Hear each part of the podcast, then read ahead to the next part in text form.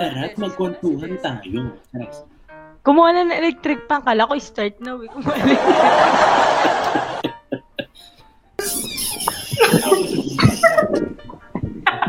wait lang, wait lang. Ano ba?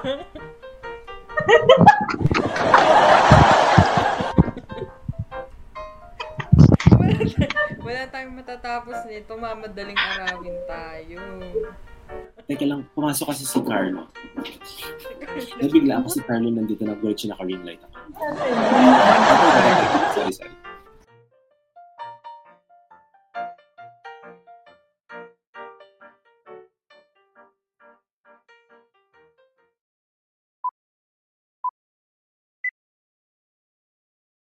Welcome mga kakwentuhan. Narito na naman po tayo sa isang episode ng ating kwentuhan para pagkwentuhan ang naisip nating topic at ang magiging host po for tonight's kwentuhan ay si Rhea. Go Rhea, take it away. Juan Rhea Paco. O, diba? May intro ka na, okay na. Mag-start ka na. So, ayun, mag-start tayo. No? Pag-uusapan natin tonight ay tungkol sa ating mga high school memories. So, papakilala ko muna sa inyo ang aking high school friends. Yeah.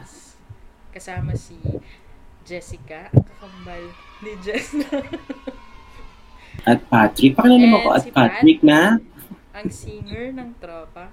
Minsan, na ex Gano'n ka? Para may Oo. connection. Kadiri. Hi. Hi guys. Usapan lang natin tonight. Ano lang tayo, chill-chill lang. Yung mga Mm-mm. high school memories. And yung mga kalokohan natin, mga mischiefs nung high school. Share natin dun sa mga incoming junior high school students. Ask muna natin, ano, uh, where or what school did you go to uh, to high school? Kakain ko muna yung him. Eh, KB.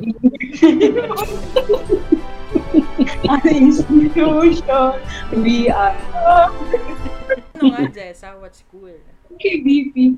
Ligas Kooperatiba ng Bayan sa Pagpapaunlad Corporation. Bumabay corporation. Oo ata. Pero ngayon integrated school na sila. Ay, Dating Montessori, mas dati Montessori. Actually, to. Montessori. I am from, ano ba tama? I am graduated at International Vocational High School. Yeah. Mm. Yung Ginto. school mo. National Vocational High School. Alam din. Wow! Masaya sa kanila hanggang to ano, hanggang madaling araw yung party. Sa atin hanggang 10 lang. Kailangan may service. Oo. Tapos pag may nakita nag, nag-PPDA sa gilid, papauwi na agad ng 8. Tsareg. Visit. So, pati ikaw naman. Anong school? Ako po, ako po, dalawa po ang school ko nung high school. Wala kami pa kay. Oh, thank you. Hindi dalawa siya. Ano ba talaga itong dalawa na to dito sa podcast? Oo. Member ba to o basher? Ewan ko ba sa mga yan, dalawa talaga yung high school ko dahil nung umpisa, nag-start muna ako sa Marcelo Pilar National High School. Pinaganda. Combined Seat of Malolos, Bulacan, 3,751 po ang school ID. Doon ako nag-start. Tumagal ako ng two weeks kasi hindi ko na hindi ko nakayanan yung stress kasi parang na-shock. Dahil hindi, kailangan kasi pumasok ka ng 6 o'clock ng umaga tapos diretso na yung klase mo hanggang 2. Eh, syempre, bata-bata lang tayo, elementary, elementary, ang alam mo lang, papasok sa school, mag, maglalaro ka, tapos wala na, uwi na. Yun, so yun muna, hindi, hindi kinaya. Hindi kinaya talaga, tapos ilan kami sa classroom, 85. Tapos yun, uh, eventually, ewan ko, biglang, biglang naghanap ng ibang school, parang uh, makapasok ako, July na yun. Yun, nakapasok ako sa LKDP Montessori School, kung saan na-meet ko ang aking mga friends, and the rest is history. Tsare. Okay. Ikaw, Rhea, baka maiba yung sagot mo. Baka maiba Diba? Kooperatiba ng bayan sa pagpapaunlad. Montessori School Incorporated. Membro po yung nanay ko doon. So, eto, hindi to included sa list ng questions. Pero, I guess this is an important one. Uh, what have you been up to since our high school graduation? Siguro ginawa, hmm, ginawa ko nung, ah, bakasyon na kasi noon. Tapos, Ang specific talaga nito. Saan ba? Saan ba yung tinutukoy ni Jessa? Siyempre, Jessa nung mag-college yun.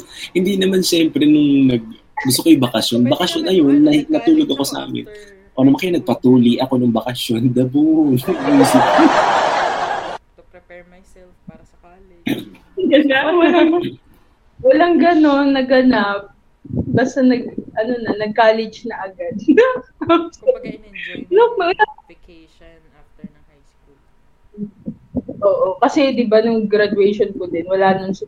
Naiyak po. Sige yun. wala nung si Papa, di ba nasa ibang bansa siya. Tapos yun, nung... Nasa ibang bansa siya, tapos... si girl. Hindi ko alam kasi syempre ka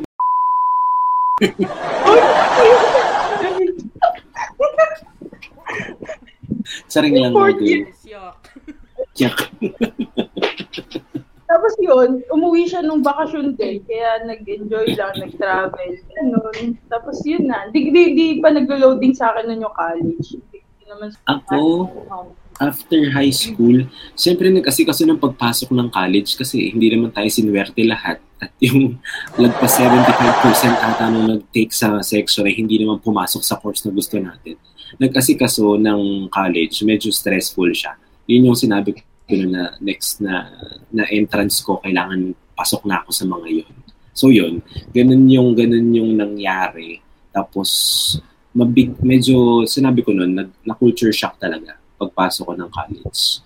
Kasi yung mga hindi natin nagagawa noon ay regular, ay, hindi ko naman gine-generalize, pero yung mga hindi natin nakasanayan noon, I mean, okay pala sa, I mean, okay sa kanila. Nakakatawa pala siyang tingnan. Hindi naman nakakatawa, pero nakakatawa. Ganun. Ako nung ano, pagkatapos ng graduation ng high school, katulad din ni Patrick, nag-prepare ako sa college, pero nakapasa naman ako sa entrance exam. Sorry, Teka, linawin natin ha. Hindi education ng entrance ko, parang engineering. Oo, yun sa kanya kasi engineering. Pero ako nun, business ad yata yung kinuha kong isa, tapos yung isa sa edu. Tapos mas nakapasa ako dun sa edu, sa biological science. Yun lang. Yun yung... Sana all. Like Pat, nag-ayos din for college bakasyon ng high school. Kasi nga, isa kami sa mga hindi pinala. Engineering.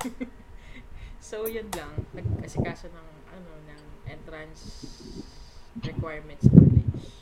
Yun lang naman yung mga ginagawa din madalas ng mga bagong graduate ng high school. So, ayun. Mag-move forward na tayo sa ating first question. Oo, oh, tsaka hindi. Ah, akala ko lang- si pingit lang ako ng. Sige, go, Jessa. Go, Jessa. na ako ng may question para naman naman. Ah, parang pinagsisihan nyo ba na yun lang yung option yung university noong time na yun?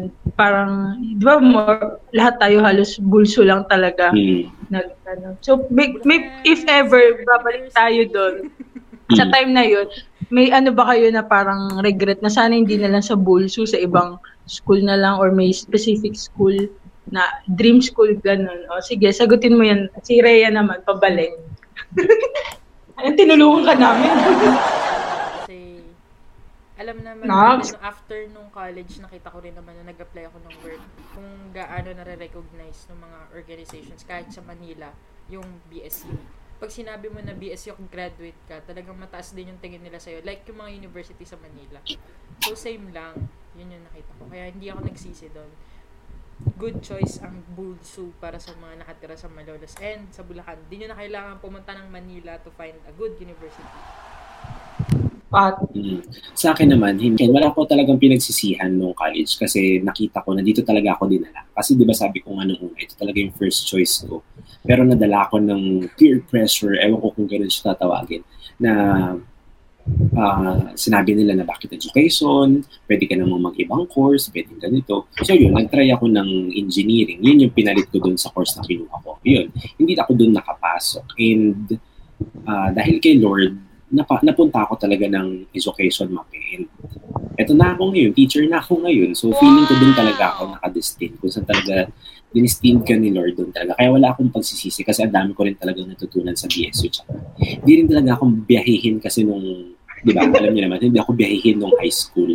Kaya talagang wala akong ibang wala akong ibang eskwelahan na gusto or tina-target kundi BSU or Bulsu. Yun lang. sobrang. Sa akin Ano naman rin tatanong ko. Sige. Siya na, Sige, siya na. sige. Hindi na ako- Jessica. Sa akin wala akong pinagsisihan sa BSU. Siyempre naman parang lahat ng experience na masasaya sa BSU, lalo na sa College of Education, di ba? Yung mga pro- program ni Pap ni Patrick. Yung Di, pa-program sobrang pa concert ano, natin. Mm. Sobrang memorable kasi ng college. Pero syempre, kung may dream school man ako, kung mayaman ako, why not sa Lasal, di ba? Pero mga social kasi din, parang hindi ako pang ganun. Ng mga pang konyo girl. Parang ano lang, kanto-kanto, ganyan. Kung sa BSU talaga. Grabe And- Kasi sobrang saya naman, di ba? Hindi tayo Mm. maarte, okay lang. Ganun, simple lang, pero ang saya. Sobrang memorable ng college. Yun. Lalo na pag nagka-jowa ka. Nung jowa. Ay, quite nice. Charot. Anyway, yun na yun. Edit Okay out. Edit out. Oh, next, Pat. Ikaw na. May tanong ka, di ba? Nawala sa isip ko yung tatanong ko. Doon ko na lista ko.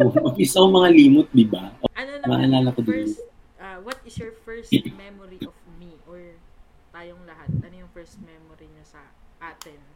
Ang first memory ko kay Jessica is, kasi meron, merong ano, meron tayong classmate nung high school na parang nanligo kay Jessica. Oo, yun yung una kong memory kay Jessica. Yung, kay Jessa naman, ang first memory ko kay Jessa ay nung elementary.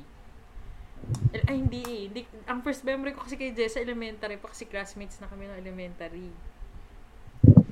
So, ang first memory ko sa kanya, isa siya sa miyembro ng Spice Girls. na pinagbibidahan ni Jessa. Yun. Mem- miyembro siya ng Spice Girls na nambubuli sa akin ng elementary. Pero in fairness naman, si Jessa yung pinaka, ano, pinaka mabait dun sa Spice Girls. Gusto ko yung siya yung pinakamabait. So kung nakikinig po yung dalawa pang Spice Girl, o ilan pa ba yung tatlo pa ba yun? Si Pat naman, ang una kong memory sa kanya. Parang wag mo na lang Second i-share. school year, dumating si Pat. Tapos, Ah. naka-uniform pa siya na black. Tama ba? Ah, ah. Oo, Ah, black, ah. tapos nakapolo siya na white. Tapos, medyo slim-slim pa siya. Talagang tingtingin pa tayo nun, Tessis. Wala pa tayong masyadong pagkain nun. Pero yung unang kita ko pa lang kay Pat, alam ko na na magkakasundo kami ni Pat. So, Jess, Jessica, kayo naman. Siyempre, ano ba yung tanong? First impression mo daw. Alam mo, ayat, kumuha ka rin ng ballpen ng memory. Kumuha ka ng ng ballpen tsaka ng papel. Sulat mo. Nakakalimutan ko. Ano yung first memory ko sa'yo? Ito, syempre, since birth. Hindi ko na makakambal ko. to. Nagkita na kayo sa ano, sa tawag dito, sa Sinapo. sinapupilan Lutero. na nyo. Oo. Nakita nila kung paano pumutok ang paano bigyan ng nanay nila. Sabay. Ganun. Yun pa lang ang first memory pala nila. And Sorry. hanggang ngayon, syempre, di ba? Siya kasi yung parang best friend ko. Kahit marami kong best friend, siya yung pinaka. As in lahat. Ganon. And then si Patrick, ang pagkakakilala ko kasi dito, ex Hindi ko parang pangit talaga yung first ano niya sa akin, memory. Tapos, yung college, every time na makikita ko si Patrick sa ano, kasi syempre, pareho kami College of Education, may mga barkada ako, marami akong barkada ng college, sabi ko, ex kaya din nakilala din si Patrick ng mga barkada ko, di ba? Si Rhea, nakilala ko siya nung nag-cafe plus tayo, di ba? Mm-mm. Ano ba yung Hindi, first? Sobrang Yun? recent naman pala ng ano. Hindi, yung Subic yata yung Hindi, una. nauna yung Cafe Plus. Yung cafe Kasi-? Tayo nagplano na Ah, mag-shooting. nauna ba? Oo, kasi memorable din si Ray. Yung kasi nga pinaglalaban namin yung upuan. Yung kasi nga bawal yung tatlo. Na-late si Patrick noon. Ah, Ah, Saka syempre, yung sa Subic din. Both Patrick, si Rhea. So, sobrang na-enjoy ko yung Subic na yun. Kaya kailan ba mauulit? lapit na. Dapat na pag Lapit na pag wala na po. Lapit na. Mga 2020 Mm-mm. Wala ka open na. Bagyo pa mo. Bagyo. Mm. Pat. Ako, ang memory ko kay Ayat, ah, hindi kasi kami masyado talagang magkakilala nung high school. Nag-start talaga kami magkakilala ni Ayat nung ng college na. Pinaka-unang memory ko sa kanya, yung nakita ko siyang naglalakad dun sa pageant panjeta na eskwelahan namin. Tapos meron siyang isang malaking parang kawali sa ulo. yung buhok mo nun, yung sa... Hindi. Kasi magkalayo sila ng ano, payat talaga si Ayat, tsaka matabas. Mas may laman si Jessa. Hindi, kasi si Ayat yung parang salagang sa laki ng parang kawali yung nasa ulong gano'n din sa buhok niya. Pero nag-place naman siya to, to be fair naman. So yun yung isa sa pinaka, pinaka naalala kong memory kay Ayat. Kay Jessa, Di, unahin natin si Rhea. Kay Rhea, ang pinakaunang memory, para kunwari, siyempre, may paano, ano yun, alam mo naman sa Pilipinas, pag Rhea, ang memory ko naman kay Rhea ay yung... Ayusin mo. Alam ko kung nasa ng bahay mo. Hindi, feeling ko sabay na lang sila ni Jessa. yung tinanggalin nila ako ng sintas ng sapatos. Nung high school. Hindi na, At pag, first ba hindi, yun? feeling ko yun yung pinaka-memorable na noong Ah, ano. okay. Oo naman. Si Jessa, memory ko sa kanya na nagkaroon kami ng call sign. ano tawag mo? Call sign nga ba yun? Uso kasi yun nung high school. Hindi kami, be. Alam ni Jessa kung ano yun. Ano tayo nung high school? Ay, pala ba pala yun? Uy, Hindi, be. Ang una namin ni Jessa. ano na ba? Really? Oh, Papakakorin na marshmallow. Hindi. Happy, ano yun? Hindi ko alam matanda. Letter Pero- T nagsa-start. Ah, ko na.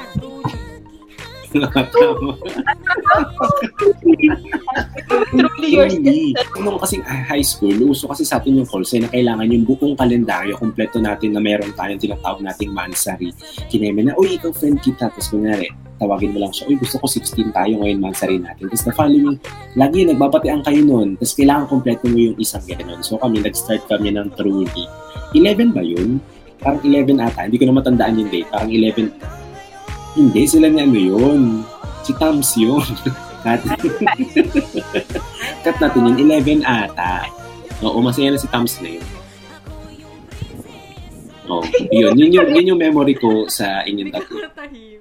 Oh, kasi hindi nyo agad sinalo. Yun yung memory ko dun sa inyong tatlo. Mamaya ako mag-share pa ng iba. Okay.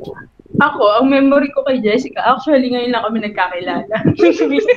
Medyo huwag kayo in all fairness. Huwag kayo. Kawig kayo. Magkapatid ba kayo? Papa DNA kami, next week, malalaman niyo yung result. Jessica, so, ito syempre, since birth na, kaya halata naman, di ba? Na, nakwento na din naman niya kanina. Tapos, sige si Rhea muna, kasi sabi ni Patrick, kailangan may Para sikat. Charot. si Rhea. Actually, nag, siguro, bro, wag kang magagalit sa akin na, alam, mabait ako. ako Hindi ako, hindi ako ganun. hindi, hindi ko talaga siya, wala kang memory sa akin na, eh, kasi kita na LM. Hindi ko kung makalilimit. Pero sobrang tahimik mo kasi. Alam mo yung matang. Kailangan hindi ka marami. akong macho guwapito. Silang, ano, As in- sila ng Spice Girls. Hindi Mabait ako. nakalimutan. Tulog, tulog ka kasi parang papasok ka lang. Eh, para ka lang halaman dun sa room.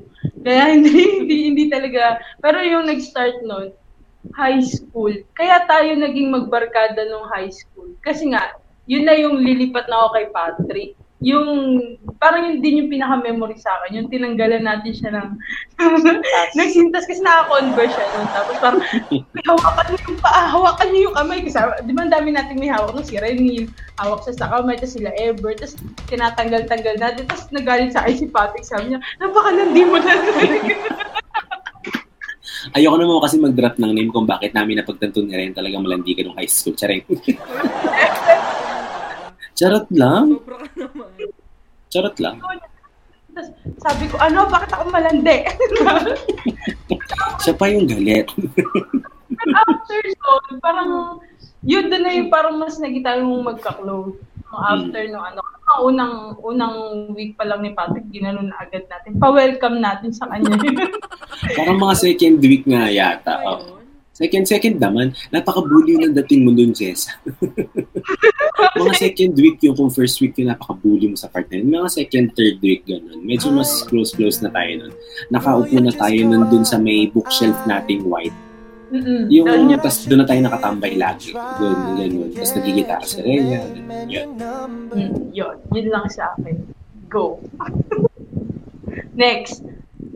So, second question. What was the dumbest thing you did in high school?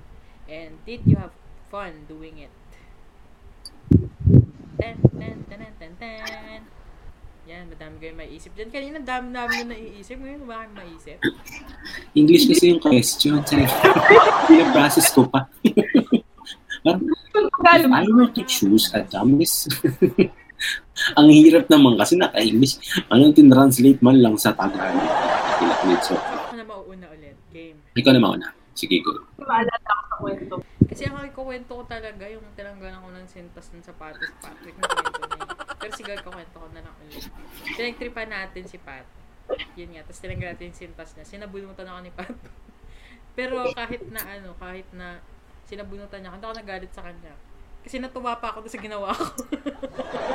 Nag-enjoy ako, nakikita ko nabubwisit siya. Ganun. Tapos yung second... So, nag- nag-enjoy ka doon. So, yun yung fun, fun Kasi siya. dalawa, Para sa... dalawa yung pinaka na-enjoy ko talaga ng kalokohan ng high school. Yung una, Mm, yung sa sintas mo. Pangalawa, mm. meron kaming binuli ni Jessa. Sabi namin. Tapos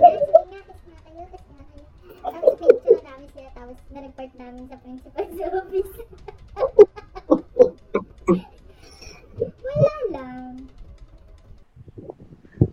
So, parang ang sama niyo sa kwento. Parang ang sama niyo din sa pagiging high school niyo. Sorry, sorry. Kakat ko na Mm. yung dalawa. Ito talaga yung pinaka. Meron akong dalawang friend nung high school. Eventually, naging lovers sila. Madalas namin gawin before, tatambay kami dun sa third floor ng school. Tapos, ang gagawin nila, mag-holding hands sila sa likod ko para hindi sila nakikita ng mga dumadaan. Tapos, may time pa na itong dalawa ko na friend, um, walang may alam na parang nagliligawan sila or there is something going on between them. Ako lang. Eh, yung girl, that time, meron pang jowa. Yung jowa ng girl, yung jowa ng girl, nagbigay ng bouquet dun sa, dun sa friend ko na girl. Tapos yung friend ko na boy na kanina ka-holding hands na, nagbigay sa kanya ng Toblerone and three pieces of santan na kulay red na pinitas niya sa mga tanim ni Ma'am Amy. Pero, take. Mas nakita ko na, na ano niya, na-appreciate niya yung tatlong santan at saka yung Toblerone kesa dun sa isang box ng Ferrero at isang bouquet ng flowers. With ano pa yon With yun. color. Nasuportahan sila dun sa kanila. Oo. Pag- White pag- rose yun na kinulayan ng blue kasi daw favorite ni ate girl. Tama ba? Yun ba yun? Hindi ko naman. Mas tanda ko yung kasi sa nagbigay ako Ano naman yun eh? Hirap na hirap ako. Oo, tinago mo pa kami lang na makausap. Ano yung ginawa na ko, ginawa no? nyo nung high school? Nag-enjoy ka ba nung ginawa mo yun? Wala. Halos parang lahat naman pasok pa sa sa nagagawa pa ng lahat ng ng high school students. Wala naman ako halos yung pinagsisihan na ginawa ko. Tama ba? Isip ko parang wala. Parang wala naman akong wala naman akong ginawang kaanuhan nun. Tas kalokohan halos. Meron. Ba't naman pala? Most behaved. Hindi wala nga. Oo nga, kaya na-culture shock ako nung college eh, kasi wala naman akong ginawa halos nung high school. Parang ang alam ko, wala. Feeling ko pag nagkwento si Jessa may maalala ako. Babati na lang ako pag meron ako naalala. Siguro pinaka ano ko, yung mga pinaiyak natin, na mga kaklase natin, mga binuli. Yun, yun. Sila sila. Kain ng firework. Ang, wow, ano, ano tayo nun? Super Powerpuff Girls. Parang gano'n. Kami po ang mga. Pagkaaway ng isa, Oo, kaaway ng isa, kaaway na. Tapos, nakakatawa lang. Wait lang, naalala ko lang. Hindi naman to dumbest, ano. Pero, yung, kunyari, nagpupunta sa kantin, tapos may isang hindi kasama. Kadalasan si Joby. Tapos sabihin, uy, kaaway niyo, Bing, mga ganun. Kasi nasabi sila, di ba, everyday sa kantin, lagi tayong apat. Tapos pag may isang kulang, wala, natatawa lang ako nung high school kasi pati mga ganun, nagiging. Tapos, siguro yung pinaka ko, yung, yung may pinag-kiss nga kami ni Rhea. kasi ang ano, wild eh. Parang galing ibang bansa. Talagang magnaname. Or namang aso naman yung wild na yun, galing ibang bansa. Oo, yung galing, kahit hindi naman taga ibang bansa, super wild. super, Mm. iba, dahil galing sa ibang school. Tapos parang naano tayo, nun. Actually, ina-expect sobrang virgin ng eyes natin nun. ina-expect talaga na tototohanin pala nila yun na, sige nga, sige nga. Tapos after nun, Rhea, hindi ako yun, ikaw yun. After nun, may cellphone ka pala nun na maliit. Bro, bro, nakuhanan. Tapos sabi, o tara, pakita natin kay Ate Lisa yung sumbong natin. Sinare ko dun Ilipat natin sa ano, niya. Malaki. Nilipat namin sa tablet. Tapos sinum namin. Tingnan niyo po, kita-kita niyo po naging yun, yun yung... eh, Kasi totoo naman sinabi ni Pat, yung ginagawa natin kalokohan ng high school, walang-wala siguro doon sa ibang Mm. school. Or sa ibang nung- estudyante na nagagawa nila. Mura, takot tayo magmura nun eh. Mm. Parang so, wala, wala kang marinig na magmura kahit loko-loko yung mga kaklase na. Malinis. Oo. Kasi nung ano lang, nun may magmura lang ng kahit G something. Sinusubunan natin sa teacher ata nun, ay, um, teacher, nagmura po si ganito ng ganun. Para tayong elementary nung panahon na yon kahit high school na tayo. Tapos kunwari may mga makita tayo nag-holding hands pa. Yun, ganun. Sinusubong agad natin. Pero ginagawa naman natin. Sorry. Sa likod ni Rhea. Hindi mo Oh, si Ayat, baka may ma-share siya. Nakababait niyo naman tatlo. Naya ako. Hindi kasi sa amin, syempre, pag galing ka sa public, hindi ko naman sina- nilalahat na lahat na Mm. bubok sa public. Pero ako kasi, nung laking public ako, nung high school pa ako before, talaga namang yung mura sa amin, normal. Kumbaga everyday, ano ko na yon laman na yun ng bibig ko kung paano ko magmura, PI yung or something. Hindi hindi siya sinusumbong sa teacher kasi nga, Mm. gano'n naman talaga sa, siguro pinakabugukan ko rin ginawa, yung sa CR, kasi iba pag sa CR, pag iihi kayo, mga magbabarkada kayo. Though, section 1 ako nun, kasi pag section, hindi kasi pag section 1 ka kasi sa, ano, sa public, talagang, kumbaga, mataas yung respeto sa'yo ng mga lower section nun. Pero ginawa ko nun, kasi may, ma- sorry naman sa word, pero syempre biology, sasabihin ko na. May malaking drawing kasi sa CR. Paglabas mo ng CR namin, may malaking pader, tapos may drawing din ng malaking penis ng lalaki. Ganon. Tapos, nagpapapicture ako doon. Siyempre ako lang mag-isa, tapos mga barkada ako nagpipicture. Tapos lahat ng tao nakatingin lang sa akin. Tapos sinasabi ko, gawa ko to, ako nag-draw. nun. Pero hindi talaga ako may gawa nun. Sinasabi ko lang, art ko yon piece ko yun. Ako lang ako gumawa nung bawal magpa-picture. Tapos ang daming dumadaan nun. Tapos na-remind ako, section 1 nga pala. Siyempre, iba yung pinigay sa akin yung mga, ano, siyang hiya ko nung pumasok namin sa school. And then yung mga, di ba sa inyo, kiss lang, ganyan. Kasi di ba before, pag may mga prom, yung party kasi namin naabot na hanggang 5 a.m., 6 a.m. So pagtungtong na, pagtungtong na mga 10, ganyan, marami na nag sa sulok-sulok na. Samantala kami, naka-cowboy lang outfit namin. Oo. Kung kaya nga, lang sa cowboy cowgirl kami, pero nakaganon lang kami sa gilid para lang kami mga kabayo doon. Alaman lang kami kahit anong ginagawa. Nakaganon. Okay na po, pwede na po ba umuwi? Ito na, oh, nandiyan yung service mo. Pwede ka na umuwi. sa public doon, yung mga room Makauwi. Hindi pwedeng wala. makalabas eh, no? Kami wala kasi kami service na jeep-jeep lang kami. Hindi, tsaka kasi dati Mga mga cocktail dress ka na sa jeep ka. Di ba papalit naman syempre? Ang kaya naman sa jeep, ano, napaka-bongga ng damit mo, tapos nasa jeep ka.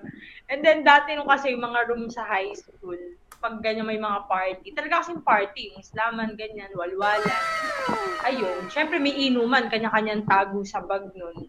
Pero di ko, di ako nag-regrets no, kasi sobrang saya. Yung tipong pag nagpa-party, tingnan ka sa speaker, hindi ka babae yung panahon na yun. Ganon kasi pati lalaki ka, ano. Islaman lang, pero daw Mabait na ako ng Ang hirap kaya makipagsilaman. Kunwari, di ba, minsan nakatan ako dito ng Malo Fest, tapos makita mo, eto, tapos ito yung isa sa likod mo, tapos magkaganon kayo. Tapos kayo, ganun. Parang nararamdaman mo na yung buong katawan yung nasa likod mo na sumasarap. Tapos ganun ganun yung katawan niyo sa isa't isa. Sabi ko, Lord, hindi ko na po to. Tapos nakaganon lang ako sa gilid. Tapos sabi nila, tumalong ka kasi kung hindi ka tumalong, matatangay ka, matatapakang ka. So, talong ka, talong. Yun, sabi ko, hindi ko na po to ulitin. Naka-next ko lang po din yung mga. Hey, are you tonight? Yung mga ganun lang. Yung pala talagang, ito yung niyo. Ganun talaga. Oo, may balong talaga. Kahit sa college nun eh, nung, nung, nung college namin, kaya mag, maggigitnaan na, tapos magbibigay, tapos mag wow wow wow wow na. Andun lang ako sa gilid, tapos nunood-nood lang ako. Hindi ako nasanay dun, pero masaya yun. Masaya yun. Mas masaya yung naghahanap ka na lang ng mga nagpipide sa gilid. May mga nag, may nagtakbuhan na papunta dun sa isang classroom, sa isang building, yung mga ganun. Mas gusto kong panoorin yun kaysa dun sa nakikipagsalaman ako dun sa gitna. Nakipag-kiss. Wala ko na share eh. Yun na lang binati ko. So, yan. Yung third question naman natin. Sino mga teachers yung naka-influence sa buhay nyo or yung mga teachers na naggawa ng lasting impression sa buhay nyo and why? High school to. High school. Naisip ko. Magsalita na ba ako? Ako muna. Ikaw muna. Si Pat na mauna. Ako Siyempre. teacher's pet yan. Po. Kaya pala lagi akong bagsak sa quiz. kasi, kasi naman, nung high school naman kasi, talagang, alamin, al, al, tanggap naman natin na wala talagang kopyahan na nagaganap sa classroom. Yung kunwari, nag-quiz ka, ta- eh kasi na, di ba, konti tayo, 24. Tapos magkakahiwalay yun. Pag nag-quiz, minsan pin, pinaghiwa-hiwalay pa lalo. Hindi tayo sanay nung gagano tapos magkukopyahan. Sanay tayo ng pag wala kang na-review, zero ka. Pag wala kang, pag nag-review ka, mataas score mo.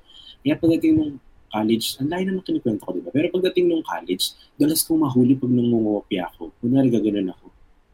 Panganiba, tapos makikita na ako kaagad. Sobrang hina ako sa pag nangungopia tuloy nung college. Hindi ako na-try nung high school.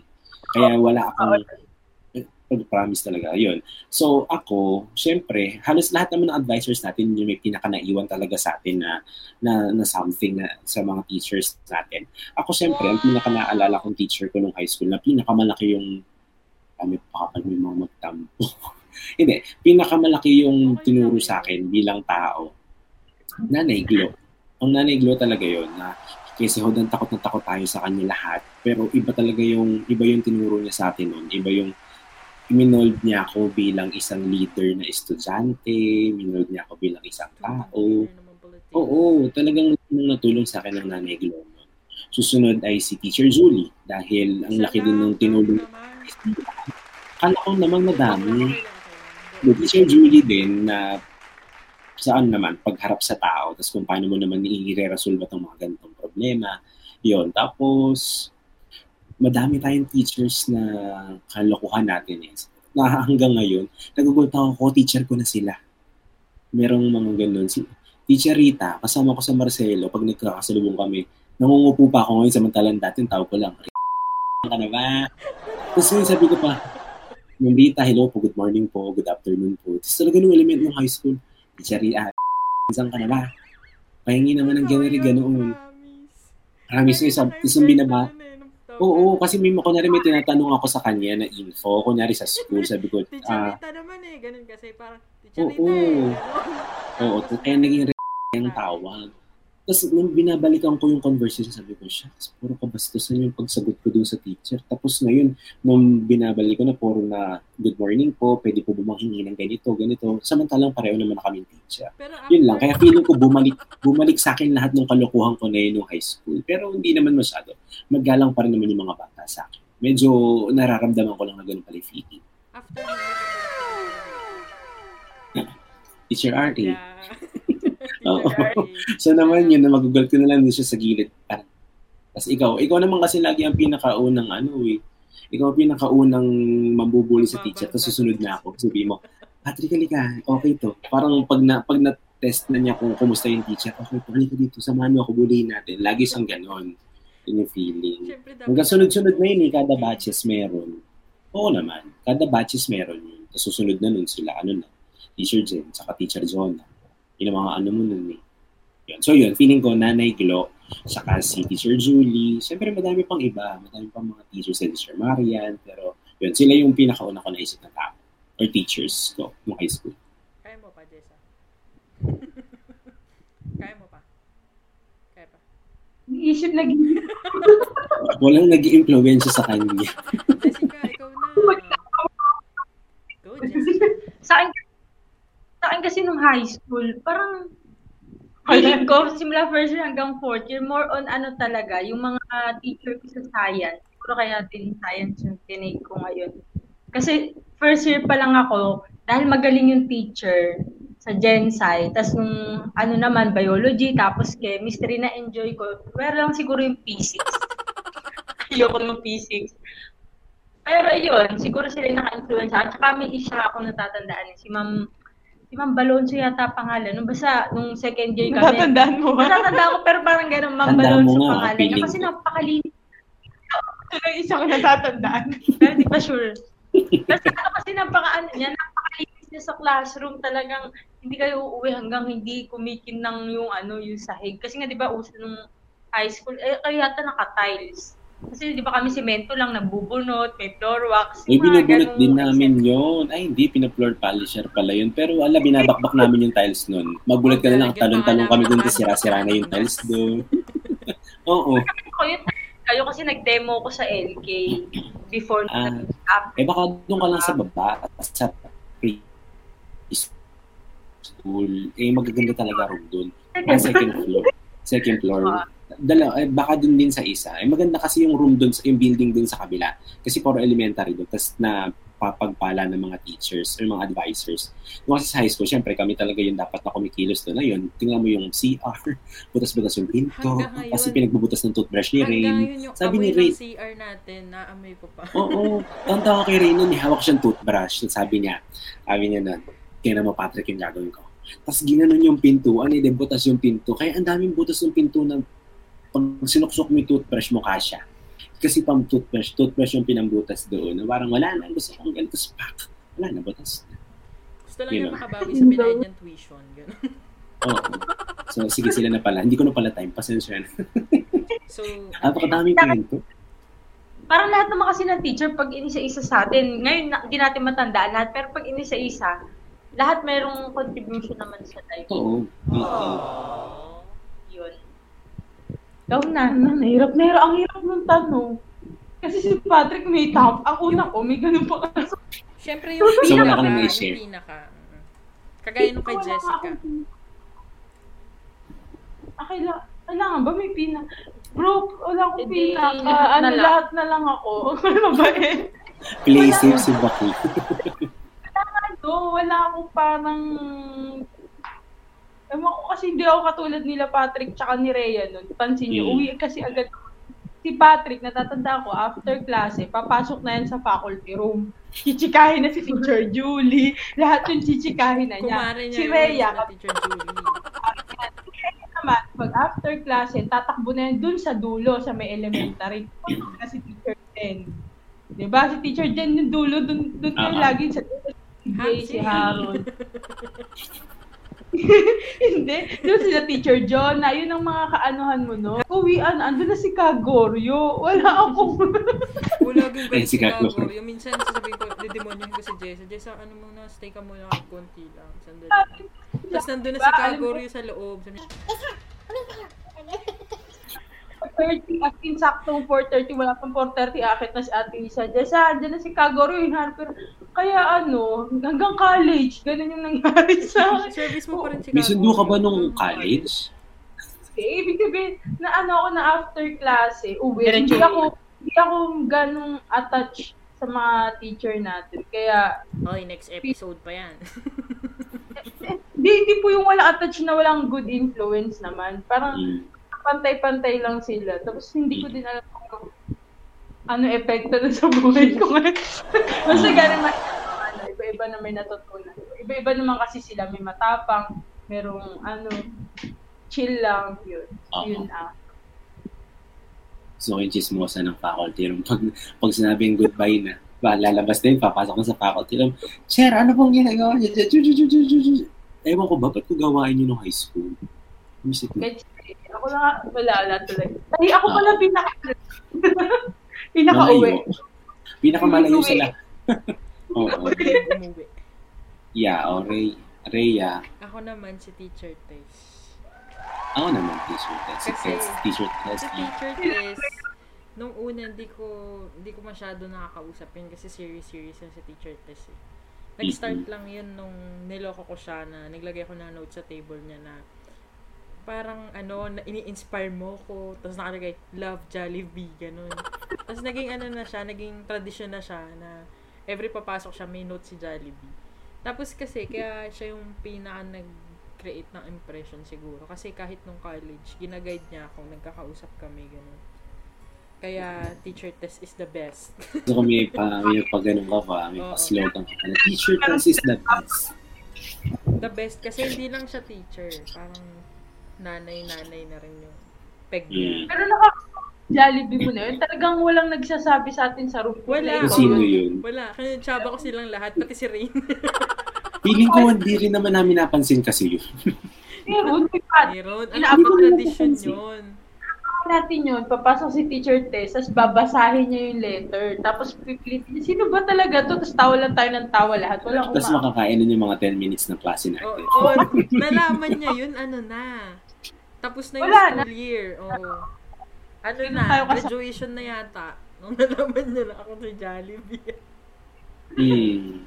Si Rhea kasi yung pinaka-close-close sa atin sa mga teachers eh. I mean, siya yung pinaka-sweet sa mga teachers. Kasi ako, parang mga kumare ko lang yung mga yun pag dumadaan ako ng faculty. eh. Si Rhea kasi parang mga kapatid niya, nanay niya, gano'n yung, yung touring niya sa mga teachers. Hindi naman teacher, si teacher test lang yung naging gano'n. Uy, ang dami mong mga kachika nun. eh. Kachika Ikaw mo lang nga. din, kumakumare lang din, kagaya Ako kasi.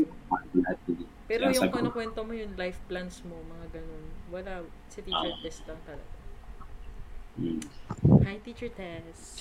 How are you? Ninang Tess nga tawag ko dun eh. Gagawin ko ninang sa kumpil.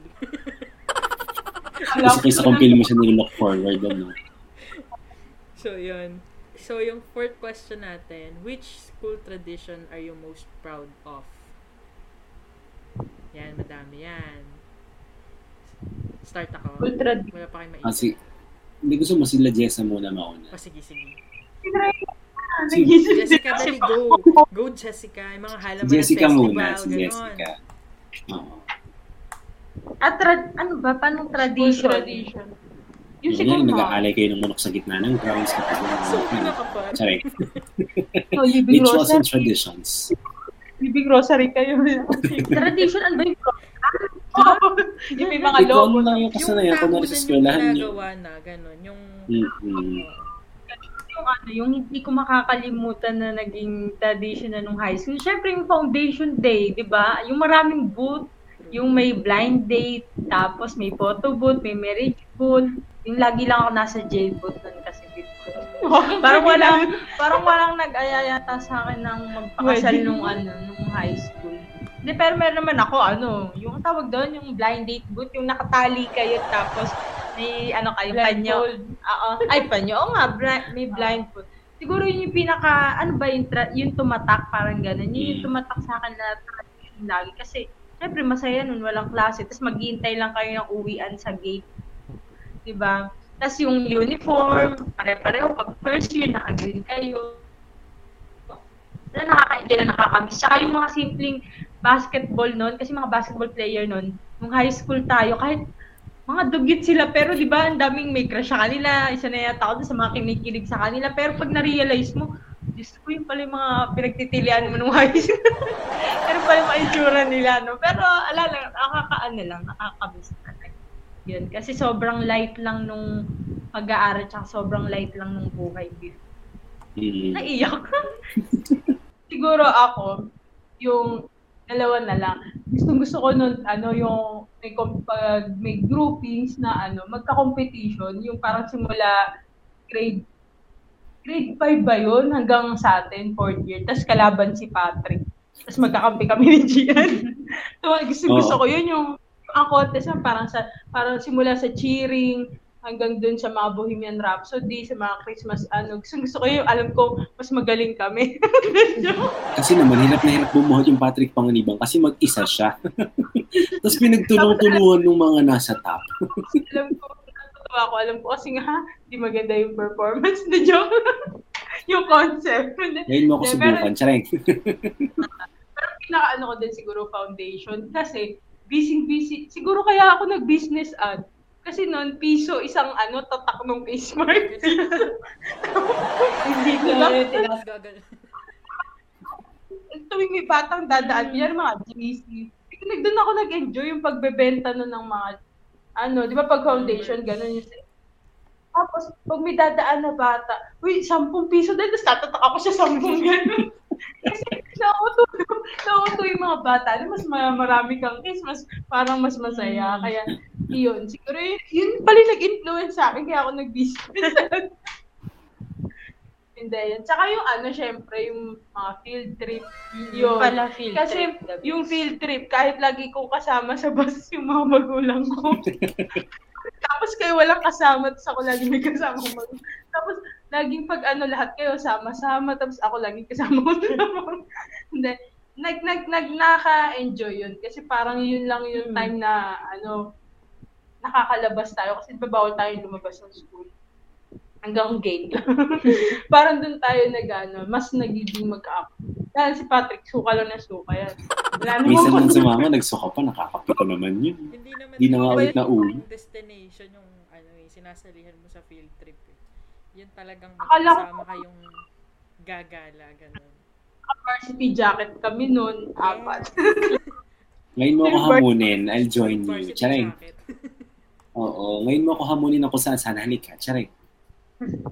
Tsaka siguro yung pag nanonood ng play, natatanda ba, napaka ano ko naman, parang, Magpapabayad ng 25 pesos with snack. Mm, para Uy, pero bet hindi yun sa labas. Tama ba, Jess? Yung sinasabi mo? Yung sa KB gym, gano'n? O sa school? ah, hindi, hindi, parehas din, yung sa labas, saka sa school. Kasi dun sa school, mapipilit, wala talagang, alam mo yung mga walang kwenta naman yung storyline. Uy, may isang magandang storyline sa inyo, no? Nung nag-present kayo nila, ano, noon. Yung Wala, pero sa parang may kinaming namatay na, ano, ganda ng story nyo, no? Bet ko yun, yun kahit yun. kalaban, ko, kalaban namin kayo. Siyempre, talo ka namin. Nun, yun yung mas Eh, bet ko. kapal na mukha mo, kasama ko si Gian noon, pero talo talaga kami. So, ibig sabihin, ikaw ang pinakamagaling. Subukan mo ako ngayon. Hindi, tsaka yun, yung lumalabas, lumalabas tayo, nakakakita tayo ng ibang, kawawa kasi tayo, yung para tayo nasa hawla.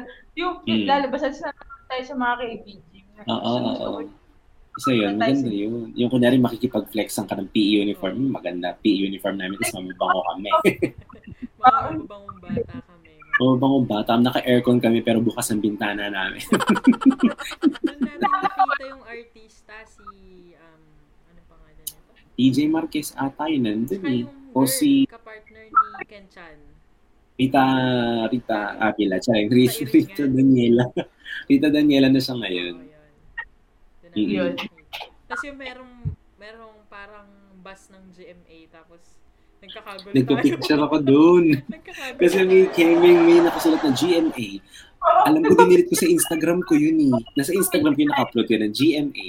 Tapos ang itong nag-college na sa akin, yun. Gusto ko Nabura ko na. Nabura ko na. Nagbura ako sa IG.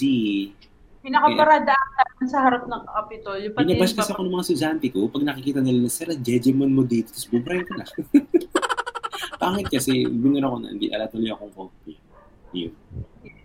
Next. Okay, yun na. Ako na. Ako na muna. Ah, yung tradition na ginagawa ng school, una, yung intrams. Feeling ko yun isa sa pinaka na-enjoy ko kasi yun yung ah, parang third year, fourth year tayo. Yun yung iniwan sa akin, yung buong intrams. O Patrick, ikaw ang gumawa ng intrams. Ano yung gagawin mong activities para sa intrams na to? Feeling ko doon naman ako, yun naman yung nag, napagpaisip sa akin para maging math major ako. Kasi talagang lahat ng activities, nakaplano yun, inisa-isa ko yun. Tapos, sobrang nagtawa ako nung ending nun kasi ang daming nagsabi ng thank you very much kasi naging masaya yung intrams dahil naisip ko yung mga ganitong events, ganitong ganito, chu chu chu chu chu chu Ewan ko kung totoo yun. Pero yun, yun yung una intrams. Kasi, dalas ko kasing ano nun, host eh. So yun, na-enjoy ko yun. Pangalawa, Christmas party. O yung saya ng Christmas party natin tapos kanya-kanyang pa-flex ng bagong OOTD yun. Magugol ka na naman, naka-heels doon, sumapasok naka-ribbon. Shout out to Gian na laging pag Christmas party, rebonded. Tapos naka-heels, tapos short shorts. Tapos kanya-kanya rampahan din sa classroom na parang, sino kayo ngayon? Mukha kayong mga... tao ng ano, ito talaga tradition to. Oh. Nakapolo shirt si Jessa pagka Christmas party. tradition. Oo, polo shirt. Tapos huling, huling Christmas party naka ano, siya, jumper. Hindi siya ata naka-polo shirt noon, jumper, tapos naka-blue, tapos nakapusod na ban lang na gano'n. Alam So, yun. ano Eh, kasi marami tayong picture noon. Tsaka, Tititigan yun. Pero hindi yung talaga yung sa OOTD bukod doon. Saka yung, alam mo yun, nagbibigay tayo ng mga something sa sa mga ano, ano bang term doon? Less fortunate ba ang term? Ewan ko, kung ano yung, yung nag-giving outreach program na nagbibigay tayo every Christmas party na merong mga magulang na nandun or mga mga sampayanan sa ligas tapos namimigay tayo. Tapos syempre, bida-bida tayo. Nag, ako kanta ko ng kanta, sayo ko ng sayo, host ako ng host habang binibigay yung mga ganun. Doon ako isa sa pinaka natutuwa na ginagawa siya ng school. Kasi may, syempre, ibang schools, hindi naman na mag-prioritize yung pagbibigay ng ganun. Tayo, kahit maliit yung school, na kikita natin na nagbibigay tayo kahit paunti-unti. Diba? Diba? Nakbang pa ngayon yung eskwela. Ang, ano Ang talaga, bango di niya ba, today, oh. pa to. Yung sumasayaw si Pat, si Everett, Hmm. si Angel, si Jessa ng Do you remember? Uy, ang saya kaya nun. Yung kung saan sa kami binibitbit para sumayaw. Do you remember? Simula nung ano, Madami yung- year hanggang fourth year, aminin mo, sinayaw mo yun. Dami. Tradition yun, girl. Kami ang, ano to, ano pang natin nun? Private Explosion. Kami ang Private Explosion. Oo, tapos ang masaya namin, parang mga ganun-ganun lang na. Tapos, tapos parang mga ganun. Oo. Oo, tapos ang bilang na lagi 8 counts. Pag, na, pag medyo, oo, 8 counts. After 8 counts, change na tayo ng figure. Okay, 8. 8. Oh, next na 8. Kasi walang kakwenta-kwenta mag-choreo. Pare-pares lang yung choreo, pare-pares lang din. Oo, inuulit. Minsan may chorus, ulit-ulit pa yung 8 counts, 8 counts. Genuine choreo. Oo, tapos sabihin namin, tanga, dito dapat sa kabila. Eh, kasi syempre, di mo kami lahat nun. Nag-away-away pa sila habang sumasayaw. Oo, tapos kanya-kanya kami 40 nun. May iba na magagaling gumiling. Syempre, isa na ako sa mga gumigiling. May, may iba yung mga magagaling sa mga lacking-lacking. Ewan ko. Naalala ko tuloy, may isa ako naalala. Yung parang nagkaroon ng iringan sila Kuya Carl before noon. Tapos parang nalayo si Raven. Eh parang may sasalihan silang event. Tapos ang ginawa ni Kuya Carl, dahil ako nga isa sa mga lalaking sumasayaw sa classroom, ako yung pinalit kay Raven. E di yung mga sayaw nun, yung mga lacking-lacking na mga matitigas na gano'n. Yung mga jabawaki, sabi ko, hindi ko mali ako sa jabawaki, si sex bomb ako nabuhay. Ate Rich at sex bomb. Ate Richard, sex bomb ako nabuhay na napalambutan. Paano mo naman ako ilalagay doon sa jabawakis na nagagaganon, gagaganon? R2K album pa yung si Patrick Wala naman akong ganun, hindi naman ako ganun ka-fan ni Ate Rich. Alam tsaka ang budget ng mga panahon. Yun, doon ko, Sabi ko nung kay Kuya Carl. Yung ginagaya mo si Ate Rich dati. Ngayon hindi mo na nagagaya, no? hindi mo na kaya. hindi ko na kasi abot. Oo, ang nagaya ko na lang acid reflux. Kasi yun lang ang meron ako ngayon. Oo, acid reflux na lang. Yun, kaya tawan-tawa ako talaga nung sabi nila, sasayaw kami. Kailangan namin ng isa pa. Doon sama naman ako. Sabi ko, sige, sayaw tayo. Pak, pak, pak. pak. Sabi ko, eh, di ba pwedeng kumembot na lang ako sa gilid? Hindi ako pinalaki ng sex bomb na ganyan eh. Sabi ko bang tradition si Ma'am Amy? Kasi siya yung ano talaga eh. Tradition talaga para sa akin eh.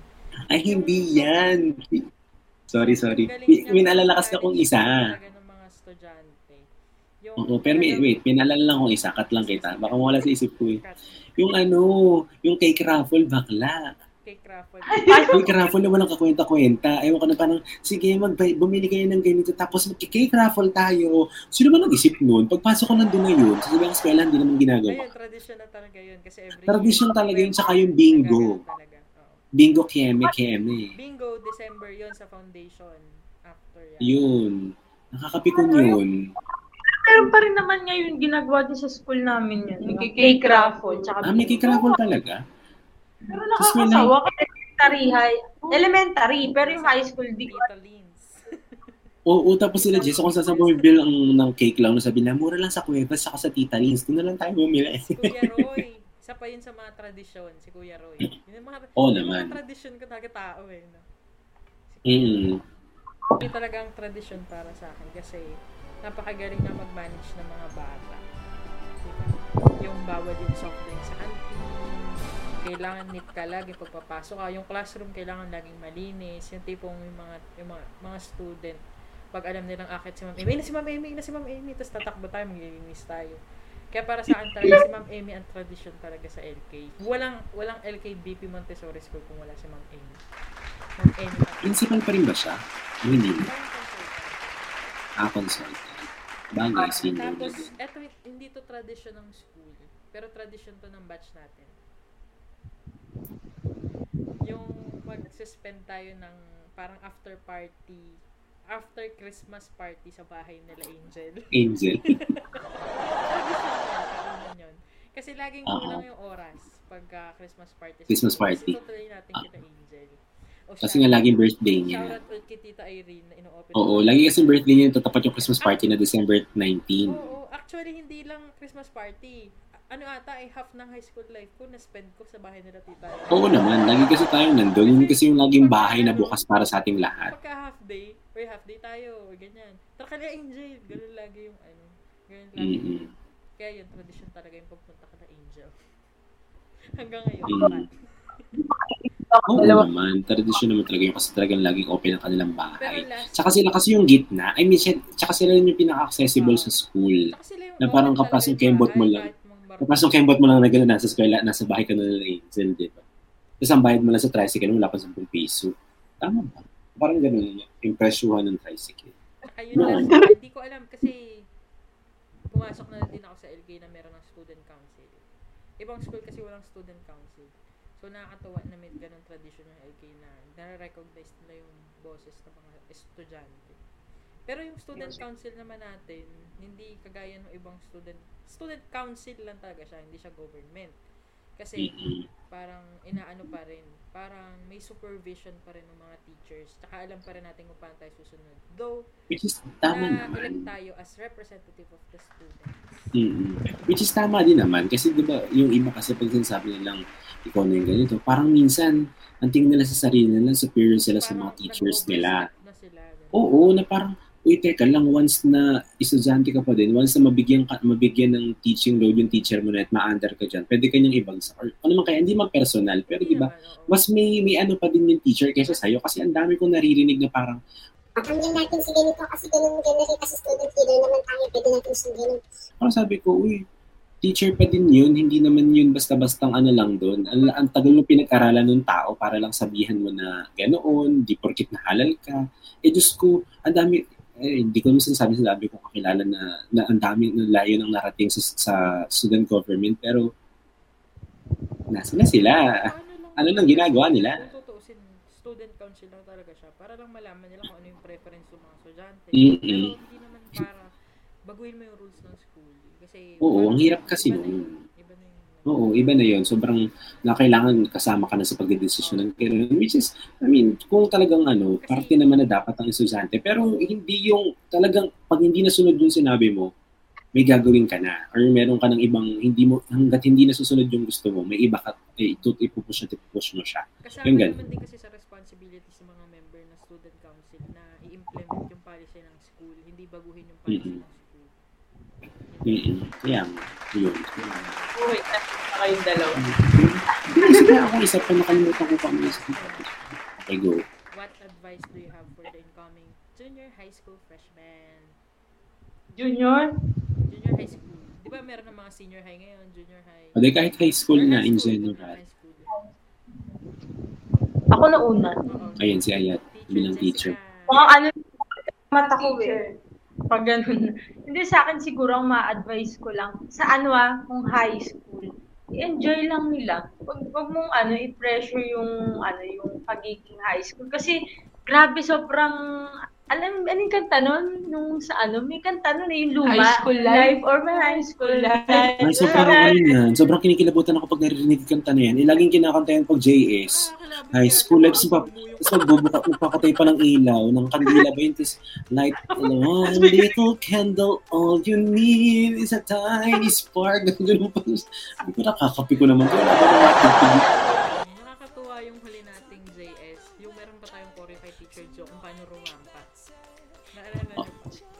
Hindi ko, feeling ko kasali ko sa gumawa nun, pero hindi ko na matandaan. Okay, Oo. Oh, GMDHS na ngayon. Oo, pa, oo, teacher na siya doon. Yes, ayan. Tuloy, tuloy. Ayun. Sa akin siguro yung ma-advise ko lang sa kanila, mag-aral pa rin syempre. Yun ang, kasi pagdating mo ng college, doon na kasi naka-base na dun sa, ano, lalo kung senior, kasi dati hindi naman natin naabutan yung senior high. Pero nga kasi naka-base na dun sa grades, kung ano yung makukuha mo rin pagdating mo ng college. Pero yung ano, wag din papabayaan yung i-enjoy mo, yung kung paano kayo dati ng mga friends mo, yung sobrang simple lang ng mga recess, yung ganun, fishball lang, inihaw lang dyan sa kanto. Yun, kasi pag binalikan nyo, sobrang ano, yung minsan na may iyak ka pag binabalikan mo. Kasi ang simple lang nung life dati talaga. Naiyak na siya. ang simple lang talaga. Tapos, makingiti ka lang na sobrang saya na ang babaw lang ng kaligayahan yun nung high school. Na hindi mo mako-compare kung ano sa nangyayari nung college. Siyempre, iba rin yung college, pa seryoso na yun eh. So, yun na, yung mga kabugukan nung high school kasi, bugok pero hindi malalang pagkabugok. Unlike kasi yung mga bata talagang medyo, ano, wild. mga wild na. Pero yun lang, basta enjoy, tapos mag-aral pa rin mabuti. Siguro yung, yung sa, hindi. Pero totoo na ano, kung, kung parang pag may ito throwback sa akin, mas natatandaan ko yung masaya ko na high school kaysa nung college. Masaya din naman nung college, pero sobrang limited lang ng memories na natatandaan ko nung college kasi umuwi din agad ako. Tapos, yung, pero yung wala kasi siyang parang kahit may break yung pa college ang haba ano yung tawag natin doon? Yung break? Ano yung Vacant. tawag? May vacant, ang haba. Parang yung, yung lalim nung friendship ng high school. Hindi katulad nung sa college. Parang college, oh, siya kasama mo, gano'n, nag-usap kayo. Pero iba yung, ano, yung, yung drama nung high school. Ayun, yung pares din kami. Parang, ano, wag, yung mga bata ngayon, wag silang magmadaling tumanda. Kasi parang nagmamadali silang mag-mature. Kunyari, high school pa lang, pero parang yung itsura, mali, yung itsura College. nila, oh, parang gusto nila, ganun na, dalagan, tapos gusto nila, agad, parang, kasi parang ito.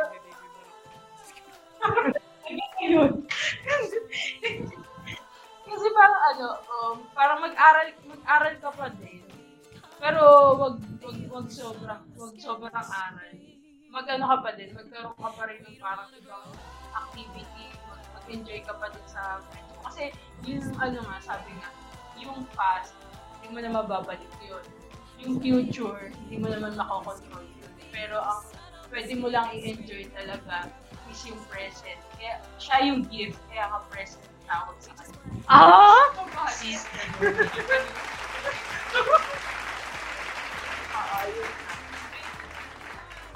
So, copy-paste ko lang yun. So, copy-paste ko lang yung sinabi ni Jessa. Kasi, kasi basically, ganun din naman yung sasabihin ko.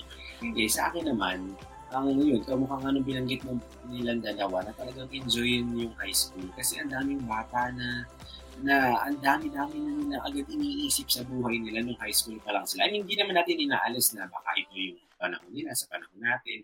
Pero wag nilang masyadong gawing komplikado yung buhay na nakakagalitin nila yung mga kakilala nila dahil nagkagalit sila dahil sa isang lalaki o kaya sa mga crush-crush nila.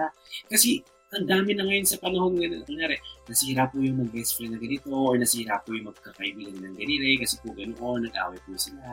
Mas masyado silang yun. Tapos marami akong mga estudyante nagtatanong sa akin nung, nung nagtuturo na ako. Sabi nila, Sir, ilang hours ka po nag-spend ng ano para po sa review mo ng high school? Eh, ang hindi ako nag-review ng high school kasi talagang po sa hindi naman ako katalino. Hindi tamad ako sa pag sa pagkilos-kilos noon. Sabi niya, Sir, ilang hours ka po nag-ano na sir? Siyempre ako bibigyan ako. One hour lang. Sabi niya, ilang subjects po yun? Sabi ko, lahat na lang take ko ng araw na yun. Sabi niya, totoo po. Ako po kasi minsan hindi po ako nagtutulog. Sabi ko, "Oo, eh." kasi pero ano naman talaga, nakikita naman doon sa bata, sobrang talino naman. Sobrang talino naman. Pero sabi ko, "Hmm, kako, enjoy nyo kako yung life niyo. En- Enjoy nyo kako, pero mag-aral pa rin kayong mabuti. Hindi kako masama yung ma-explore nyo muna kung anong kayang i-offer pa ng school, ano yung kasiyahan pa na pwede pang ibigay sa'yo ng iba pang activities. Tulad ng mga extracurricular na activities kasi doon ako pinakabuhay na buhay. Kaya kong labanan yung 1 namin sa extracurricular activities. Alam mo, Jessa, yun. Pag, kung yun yung magiging botohan ng magiging first one. honor. top 1 ako doon. Kasi lahat ng extracurricular, yun yung tinatrabaho ko nung Facebook. Kasi masaya lang, masaya lang. Enjoyin lang yung life, huwag masyadong kadaliin na. Tulad yung sinabi ni Jessa na masyadong nagmamadali at maging matanda. Kasi hindi nyo na siya kayang balikan pagdating ng panahon na na nasa nagtatrabaho na kayo, tapos may isip nyo doon, apat na taon lang kayo magkakasama, pero mamimiss at mamimiss nyo pa din. Tama ka ako, namimiss ko pa din yung times na pwede tayo magkakasama, no? especially pagpasok natin ng college. talagang hindi hindi pa rin tayo halos mapaghiwa-hiwalay noon. Kasi kapag may vacant ka, ako, ako personally, kinuha ko lahat ng schedule ng mga kaklase natin. Kinuha ko kay Carl, kay Nier, lahat ng nasa BSU main. Ewan ko kay Jessa, parang hindi ko kinuha. Hindi ko hindi ko kinuha. mga college, hindi na kami. Ah, Oo, parang dito na lang ulit kami nag-usap ng dalawa. Pero wala naman, wala naman kami concern. Kinuha ko yung, yung schedule talaga nila lahat. Tapos magugulat ako kapag, kunyari, vacant ko na. Tatawag na ako, sabi ko, sino vacant dyan? Tapos magugulat na lang ako. Kasama ko na yung mga tropa nila, nakaruto lang ako sa gilid na ganun. Doon ko siya pinaka-na-miss nun. Pero eventually, akin naman, yung high school sa college, nagpantay yung memories saka yung friendship. Ewan ko kung talagang lapitin lang ako ng mga kaibigan, pero, or swerte lang ako sa mga kaibigan na tumatagal yung mga kaibigan ko na so, feeling ko ang swerte ko sa kaibigan okay ko ang swerte ko sa kaibigan kaya na-enjoy ko talaga yung high school, yung college even nung nagtatrabaho pa ako sa private school kasi ngayon hindi ko pa naman masyadong ma-measure dahil kauumpisa ko pa lang at sa pandemya ako everyday nandun sa isang lugar So, gano'n. Yun, enjoyin ang life. Huwag mo na masyadong magkaka-pressure sa lahat dahil mas marami pang ibibigay sa iyo ang life na mas mahirap na problema. Kaya, kailangan matutong kang harapin yung nasa sa ngayon. I mean, hindi pa yan yung pinakamabigat mo mukhang dadaan. Meron at meron pa. Sabi nga nila, hindi naman ibibigay sa yung problema na yan kung hindi mo kaya solusyon. So, yun. Kayang-kaya, kayang-kaya yan ng bawat estudyante. Kaya so, ng anong edad mo, anong problema mo, mapaglalampasan mo lahat yan.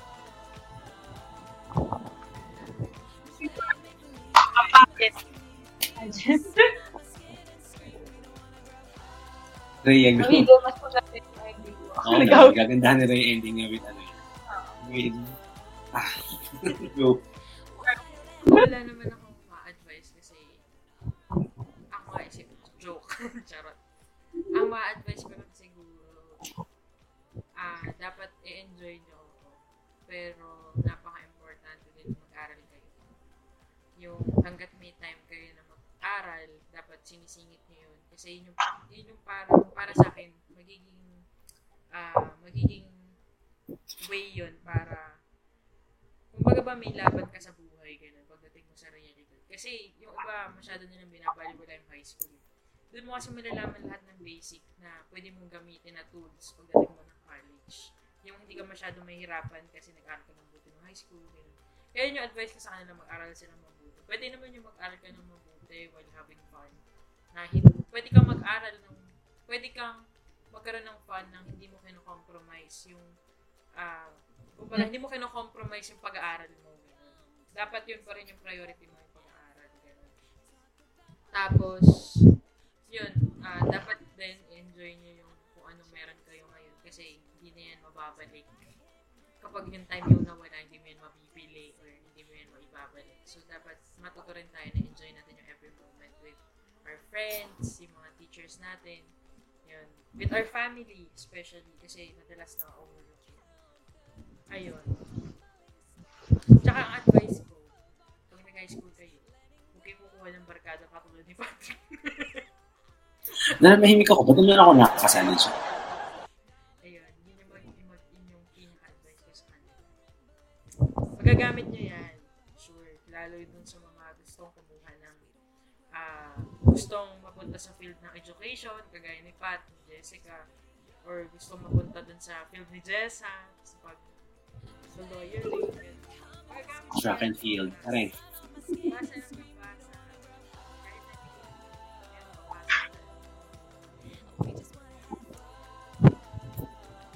Dadagdag na lang ako. Tayo pa sana. Hindi, pansin ko lang din sa mga bata. Parang masyado nilang binibigay lahat ng bata. Na ipag nga, was, wag sila masyadong parang nice na. Yung mga simple bagay. Kasi, pag nagtatrabaho ka na, kahit pagka, pagdating nyo ng college, kasi pag nagtatrabaho ka na, hindi mo marirealize. Hindi mo pala, hindi mo pala kapit-big. Parang may nasira ka pa may nasira pa Mhm. sayang ang relationship dahil sa mga ganung bagay na mga na bihab. Mm-mm. Ano nga yung pandemic? hirap yun. Yung pandemic, parang mag-forgive na, nang away-away. Hindi mo kasi alam kung ko man pinapatay yung mga tao, pero kung bukas kung diba? Buhay pa ba yun? Mm. Ang Hirap kasi nung ibang mga estudyante, masyado na nilang binibigay lahat ng bagay na kung nari, pipilit na lang, tapos magugulat sila pagdating ng araw, pagtatawanan na lang talaga nila yung mga ginawa nilang big deal ngayon. Kasi ang babaw pa niya.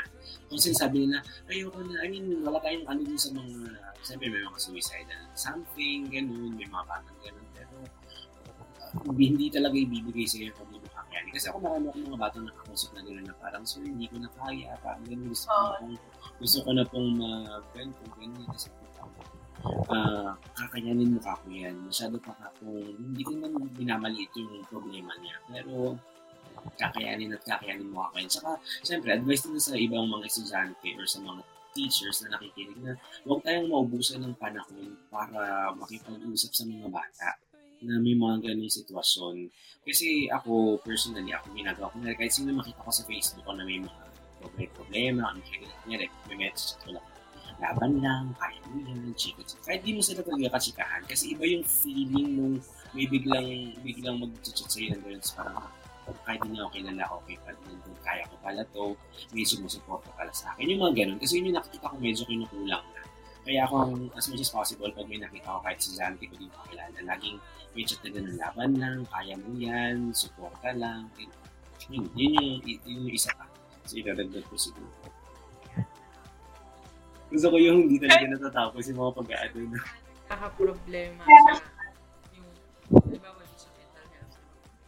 Pwede kayo mag-seek ng help kung kayo mahihiya. Hindi lang naman sa profession, sa mga psychology professionals, pwede mag-seek ng help. Nandiyan yung family niyo or yung mga church leaders, yung parents. Kaya mahihiya, Mm, ng tulong kasi hindi naman nakakahiya. Mas importante siya equally with our physical health. Napaka-importante. Lalo doon sa mga bata. Kasi bata pa kayo. Tsaka, ano, actually, pinag-usapan namin ni Jessica yan na di, parang gusto kong tinutuntun natin kung bakit yung mga bata ngayon super ang tuloy nilang hindi naman masama ano, parang ano lang, yung emotional ano nila, tsaka mental, sobrang unstable. Tapos Mm. ang tuloy nilang uh, distress, tuloy nilang Ma-depress. depress, anxiety. Hindi naman ako anti-social media, pero ang Mm. social media kasi sobrang, syempre ang ipopost, wala mo nag-post ng pangit, especially mga IG, mga ganun, Mm. ano, lifestyle yung pinapakita, yung Tik- TikTok, mga ganun. Mm. Pag nila naaabot yung nakikita nila, hinahangaan nila yung mga vlogs, parang naaano sila, nag-frustrate na agad sila sa life. Failure na ako kasi ito, parang, ganun na yung meron siya. Pero hindi kasi ganun, kanya-kanya tayo. Time yan. Kanya-kanya And- season. Mm-hmm. And even sa atin, hindi naman medyo may edad na. I mean, pag nakakita naman tayo ng mga ganun, minsan may ganun pa rin na grabe na rich. Hindi, may, okay. Feeling ko kasi, feeling, ang hirap kasi, pag, ewan ko kay Ayat, nafe-feel mo din ba yun eh? Ito pag parang teacher ka, feeling mo may edad ka na kasi may mga bata kung kailangan i-guide. Ewan ko ako lang. Oh, Oo, parang- parang, feeling ko tuloy may edad na, na parang kailangan may responsibilidad kang i-guide sila, tulungan sila. Feeling ko pati yun. Kaya ako sabi ko nga kanina, tsaka walang masamang mag-seek ng professional help ah, kasi eh, help. Ano ba, help? Professional help kung ano man yung chika mo. Walang masamang mag-seek sa mga psychiatrist tsaka sa mga psychologist. Dahil hindi naman na ano yun eh, hindi na issue mo yun yun, hindi po mag-seek ka ng tulong sa kanila, eh, hmm, aliw ka na kaagad, may something ka na kaagad. Hindi. Malaki yung tulong nila. Kung gusto ko ako personally, kung kakailanganin ko man, hindi ako nahihiyang mag-ano sa kanila dahil sa sarili ko yun. Kaysa timing ko siya tapos yun lang yung ikapahang ko sa dulo. Bakit nga ba hindi pa ako ng help kung meron hindi naman akong kakayahan para So yun. Bagay din nga na sinabi ko, kahit sa mga teachers, pwede mo sa share. Mm-mm, mm-mm. Pili lang talaga sila. Ma, ma, mm, check naman nila yun eh. Ma-assess nila yun kung pwede naman sila mag-share dun sa tao na yun at kung magiging safe ba yun. Ako isa yun sa pinaka natutuwa ako pag may mga batang ganun. Hindi ko man matouch lahat yung lives nung 200 kong estudyante sa isang grade level. Yun yung may mga ilan-ilan, mga lima, anim, yung ganun. Yun yung ikatutuwa mo. Yun yung fulfilling na feeling sa pagiging teacher. Hindi siya yung sa monetary aspects. Hindi talaga siya, wala talaga siya doon. Nakaya ko na po mag-teacher. Parang tungkol pala sa pagiging teacher. Teacher. Hindi kasi sa ano talaga, sa ano pag hindi naman sa inaangat yung mga teacher, pero kasi na-realize ko na doon ako sa position na parang ano, parang ano, alam mo yung parang ayaw mo na magpamilya kasi parang ang dami mo ng anak. Hindi lang, saka hindi lang yung estudyante, yung parang mga anak mo, kahit din yung mga parents nila. Ma, ma, alam mo yung mararamdaman mo, parang yung magulang ka na rin sa mga. Case. Kaya ganito kalaki ay school. Kaya nga feeling ko din ang tanda-tanda. Oo, pero 23 pa lang naman ako. Never.